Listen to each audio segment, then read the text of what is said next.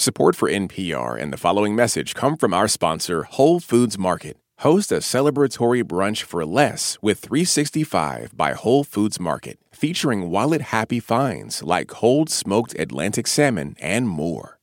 This is NPR's Life Kit. I'm Frank Festa. Deciding between seemingly inconsequential choices can make me mark up the chalkboard in my head like a mad scientist. Sometimes, for example, I'd rather not watch anything at all than go through the trouble of trying to actually find something to watch on Netflix. There's literally thousands of options. Okay, Kevin Hart's in this one, very tempting. Oh, Selling Sunset? Uh, maybe, maybe not. Let's let's see what else we got though. Yeah. Oh yeah, this is the obvious pick. Jason, hi, it's me. Wow, I didn't know this was on here. I love this movie. It took me about 15 minutes to land on this 90s movie, Mars Attacks, a goofy Tim Burton movie with a million celebrities and yapping aliens that you should definitely watch if you haven't seen it. Hey, we all make mistakes, Mr. President. For me, to be clear, this was a comfort choice more than anything. I've seen it a million times. This sort of analysis paralysis happens way more often than I'd care to admit. I'm indecisive. Not all the time, and not so much about big things like moving to a new city or changing careers. My indecisiveness shows up in everyday decisions of all kinds, like trying to choose takeout with my roommate and comparing restaurant reviews, or when I'm running a little late and trying to pick out what to wear results in a mountain of clothes on the floor. If you feel that same level of stress deciding which pair of pants to put on in the morning, you are suffering from indecision. Like, there's just not enough import in which pair of pants you put on to be worth investing that kind of mental energy. That's Dr. Brooke Struck. He's the research director of the Decision Lab, a think tank that specializes in behavioral science. Brooke defines indecision as undue difficulty uh, in trying to reach a decision about which direction we're going to take. And when I say undue, what I mean there is like there's kind of this miscalibration between how hard we find it to make a decision and how much rides on that decision. On this episode of NPR's Life Kit, how to be less indecisive about the dozens of basic choices we make every single day. We'll explore where indecision comes from, how we got to the point where so many of us are sweating the small stuff, and we'll leave you with a few ideas and strategies you can stuff in your back pocket for the next time you're reading eight different Yelp reviews trying to decide on takeout. This message comes from NPR sponsor Progressive. What if comparing car insurance rates was as easy as putting on your favorite podcast? With Progressive, it is. Just visit their website to get a quote with all the coverages you want. You'll see Progressive's direct rate, and their tool will provide options from other companies so you can compare. Then just choose the rate and coverage you like. Quote today at progressive.com. Progressive Casualty Insurance Company and Affiliates. Comparison rates not available in all states or situations. Prices vary based on how you buy. Support for NPR and the following message come from our sponsor, Whole Foods Market. Host a celebratory brunch for less with 365 by Whole Foods Market, featuring wallet happy finds like cold smoked Atlantic salmon, mini quiches, organic everything bagels, and more. Plus, visit the floral department and jazz up your table with a beautiful bouquet of big, bright, sourced for good flowers. When the brunch has to be perfect and delicious, go to your local Whole Foods Market. Big decisions are supposed to be stressful. To stress about them means that we care and we're hoping for the best. When it comes to little decisions, though, there's all sorts of reasons someone might have a hard time making a choice. Sometimes people are approval seeking or recognition seeking. So even little things like what to wear is a big decision because you want to feel accepted by the other people that you're going to be around. Um, a lot of us um, have really high standards or are hypercritical. So we're always looking for what we deem to be the right decision. That's Monica Johnson. I'm a licensed psychologist in New York City. I own a group practice called Kind Mind Psych, and I'm also the host of The Savvy Psychologist. She says anxiety around finding the perfect decision is something she sees a lot in her patients. It might sound silly, but think about the last time you were looking through a giant menu at a restaurant. This happens to me all the time, like when I'm back home in Jersey and go to one of the many local diners. The descriptions of my options blur together. I'm hawking the plates at neighboring tables to see what looks good. So, like, if someone says, Well, what do you want to eat? It's like, there's no right or wrong to that. It's just whatever you feel like in that moment. But, you know, some of us will tell ourselves, well, there's a perfect choice here. Like, I just have to figure out what it is. Worst case scenario here for me is I go for an omelet and end up wishing that I'd gotten pancakes instead. In reality, I understand there is no right or wrong choice here. There's no perfect breakfast. And that's our first takeaway. Let go of the idea of the perfect decision. There are some people who may just give up and not eat because, like, the process of trying to decide what to eat, they would rather just starve because that's easier to cope with than having to make a decision um, in that moment and the anxiety that it comes up with it if they make the wrong decision. So a non decision sometimes will seem better than making what they could perceive as the wrong decision. And while that sort of paralysis might not resonate for you personally, it fits into the larger picture of the pressure our society puts on the things we choose. According to Sheena Iyengar, who's an expert on choice and decision making, we live in a world where every choice can feel like an expression of our identity. I'm always asking myself, who am I? And given who I am, what do I want? And given what I want, what should I choose? And if I choose X or Y or Z, am I sending the right message to you about who I am and what I stand for? Where that pressure we put on ourselves to find these perfect choices comes from can differ quite a bit. Our identities and their associated stereotypes, for example, can also play a factor. For me, as a white guy, not being able to land on something as trivial as breakfast might lead people to believe that I'm contemplative or thoughtful. Now, if I were somebody else, maybe a woman or a person of color, people might think of me as picky or difficult or high maintenance. Being indecisive or like not making the right choice might feel like it has a lot more weight to it than someone else might feel, you know, in that in that scenario, right? Because we already know that we're going to be judged or scrutinized because of our race or gender or religion, whatever it is. I'm always careful to not minimize the difficulty of a decision for a person. Our second takeaway get choosy about how you choose. It might seem a little counterintuitive, but there's a few concrete ways we can go about making everyday decisions. The TED Talk unpacking Sheena's book, The Art of Choosing, has nearly 4 million views, and it's there that she presents the idea that more choice doesn't necessarily result in better or more satisfying decisions. So we, we know that on average we can handle about seven plus or minus two choices.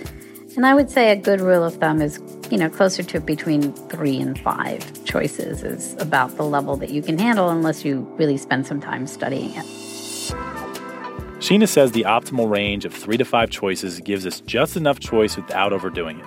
You know, it's like I sometimes make this this joke about, well, so what's the difference between simple white paint versus super white versus alabaster versus white linen, etc. I mean, yeah, they're they're slightly different shades of white, but can people really meaningfully tell them apart? Sheena or some of you might be able to, but I certainly cannot. Once we're in the right neighborhood of the number of choices we should be considering, the next step of taking the pressure out of deciding for Sheena is considering how much she actually cares about the choice. Not always easy to do, but in other words, we need to figure out when the juice is worth the squeeze. When she's looking at a wine list in a restaurant, for example. And I say, look, just can you recommend for me a bottle of wine? Here's what I typically like. I let them choose. Done. It'll be, for the most part, it'll be good. And even if it's not, you know what? That wasn't the most important part.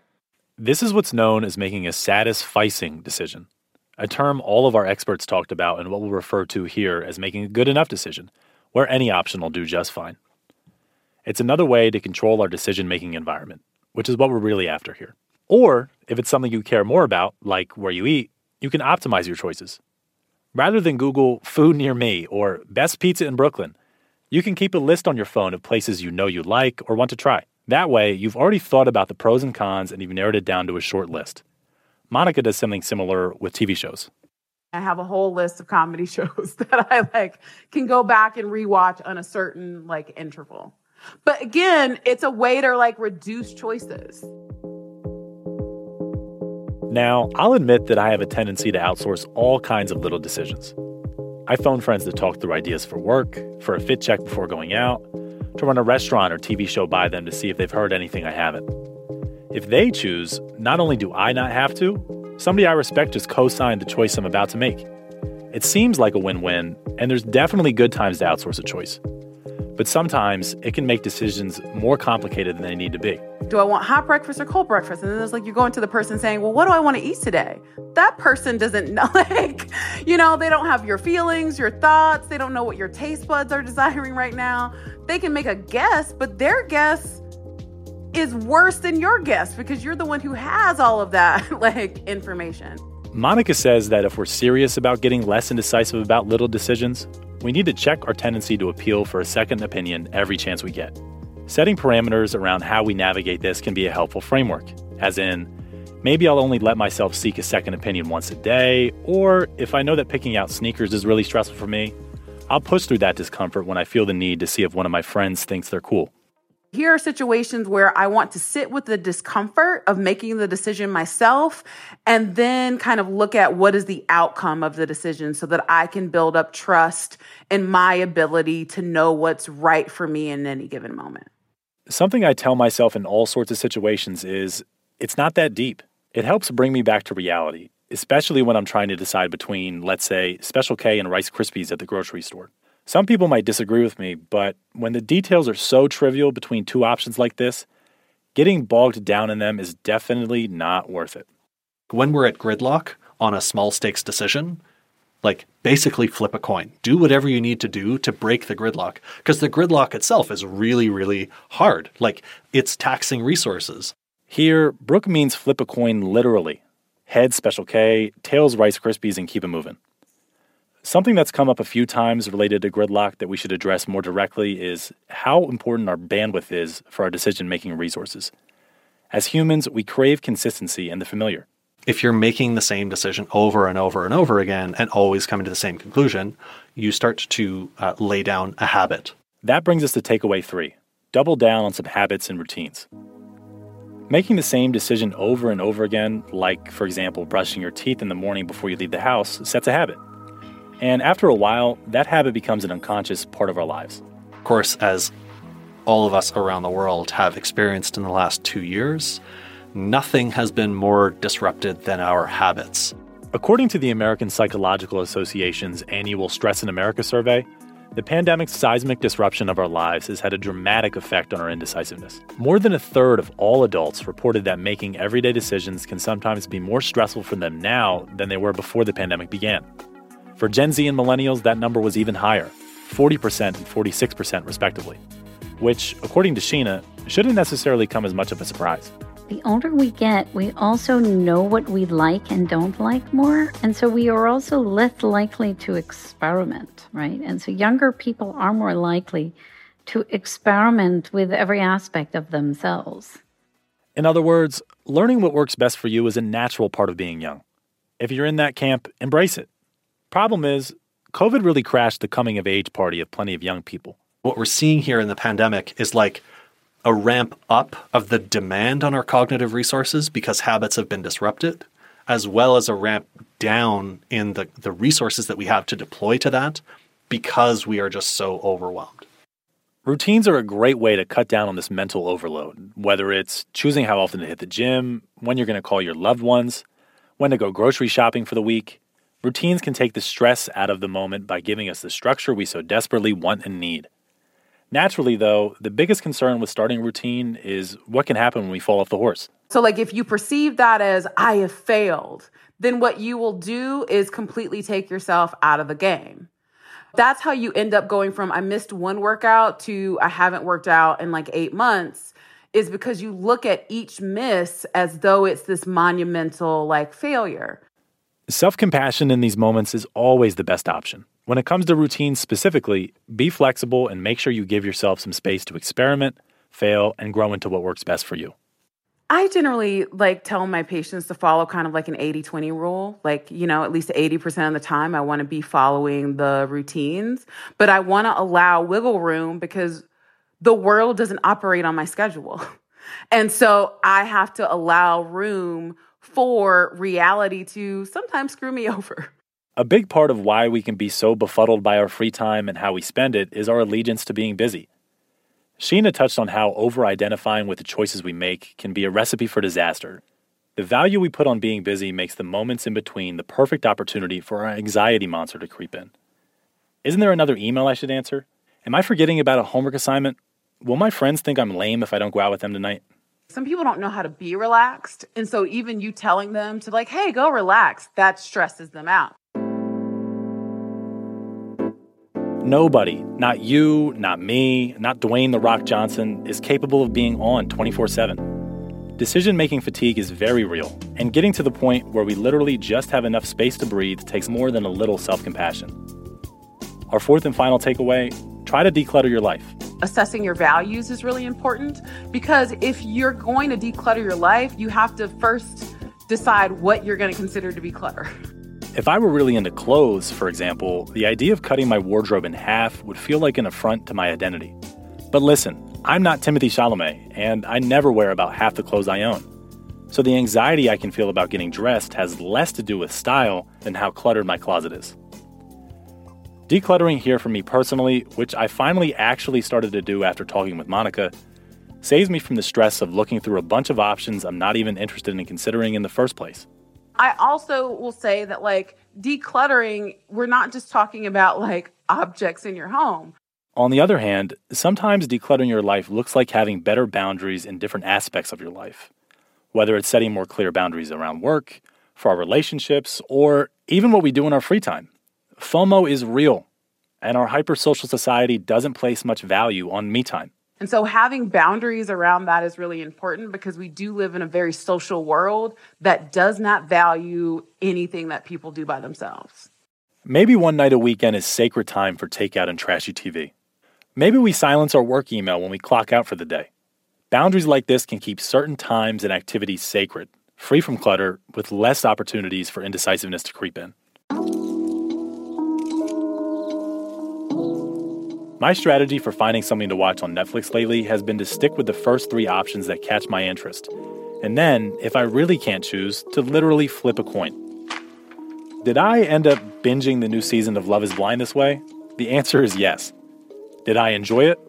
The answer is also yes, but doubly so because I didn't spend 25 minutes watching previews. The next time you're beating up on yourself for not being able to make even the most basic decisions, Remember that we've been living in an incredibly stressful and strange time. Please be nice to yourself. Don't worry, if you can't decide whether to run this episode back from the top for the key points, we got you. Let's recap. Takeaway one let go of the idea of the perfect decision. Any decision, no matter how big or small, has no perfect choice. Takeaway two be choosy about how you choose. If you can, whittle down your choices to the optimal range of three to five. Resist the urge to always appeal for a second opinion, and don't discredit the effectiveness of just flipping a coin when you have to. Takeaway three shoot for building habits and start setting some routines. And finally, takeaway four declutter your life. Get right with your values, throw out the t shirts that you haven't worn since high school, and set clear boundaries with work and friends.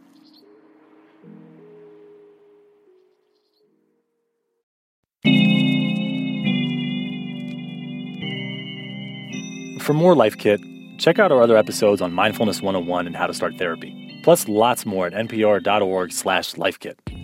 And if you love Life Kit and want more, subscribe to our newsletter at npr.org slash lifekitnewsletter. And now, a random tip from one of our listeners. Hi, my name is Elena Lynn. If you have a dish strainer on your kitchen counter, a lot of them come with those plastic trays underneath and all the water dripping into the tray makes it really moldy and gross. If you just remove the tray, get a pack of dark colored dish towels. You can switch out the dish towel every couple of weeks, wash it, and the kitchen counter will look much less gross. If you've got a good tip, we want to hear it. Leave us a voicemail at 202 216 9823 or email us a voice memo at lifekit at npr.org. This episode of Life Kit was produced by Claire Marie Schneider. Meghan Keane is the managing producer. Beth Donovan is the senior editor. Our digital editor is Beck Harlan. Our production team also includes Audrey Nguyen and Janet Woojeong Lee. This episode was edited by Andee Tagle. Special thanks to Daniel Overia, Reza Fazy, Donna Oriolo, and to Brooke, Monica, and Sheena for helping us sort through our indecisiveness. I'm Frank Festa. Thanks for listening. I'm Frank Festa. I'm Frank Festa. No, you're Frank Festa. This message comes from NPR sponsor, the Schizophrenia and Psychosis Action Alliance, working to shatter barriers to treatment, survival, and recovery so that people with schizophrenia can thrive. They are one of the few advocacy organizations focused only on schizophrenia and psychosis, and as a result, have a deep understanding of this brain disease. They actively partner with like minded organizations to conduct research, improve access to resources, and empower individuals with schizophrenia and their families. More at wecanthrive.org. Support for NPR and the following message come from the American Cancer Society. Dr. Alpa Patel leads a team that researches cancer risk factors, and she shares how a new study aims to impact an underrepresented community. My greatest hope for the Voices of Black Women study is that it will help us understand and identify culturally tailored ways to change and really eliminate the unacceptable disparities for future generations of Black women as it relates to cancer. To learn more, go to voices.cancer.org. When voters talk during an election season, we listen. We ask questions, we follow up, and we bring you along to hear what we learned. Get closer to the issues, the people, and your vote at the NPR Elections Hub. Visit npr.org/elections.